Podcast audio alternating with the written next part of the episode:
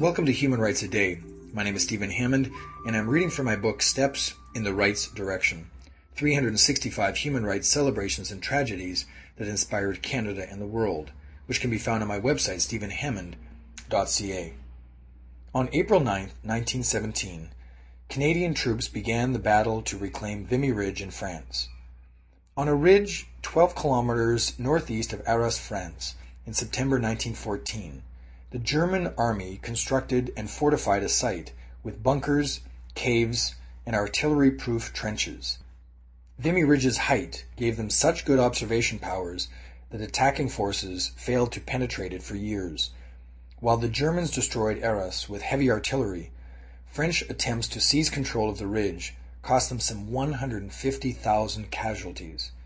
In early April 1917, British troops commenced heavy artillery fire on the Germans in hopes of wearing them down and influencing them to concentrate defenses in the wrong location.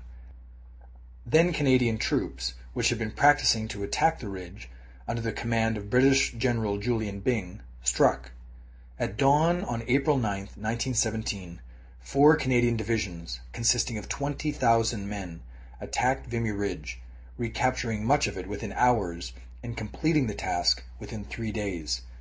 Although the victory came at a cost of 10,602 wounded and 3,598 killed, it has long been regarded as a defining moment for Canada as a nation. In 1922, the French government gave Vimy Ridge to Canada in perpetuity, and in 1936 Canada unveiled a large sculpture, the largest of Canada's war monuments, near Vimy, honoring the 66,655 Canadians who lost their lives during World War I. Another 172,950 Canadians were wounded. That was April 9th, 1917. If you'd like to hear a human rights story each day, be sure to click on the subscribe button. I'll tell you another story tomorrow, and for more information on human rights, go to my website, stephenhammond.ca. have a website and would like to have a link on your website to these podcasts, please send Stephen an email. We'll make sure that you receive a podcast logo and the necessary code and instructions so you can add it to your site.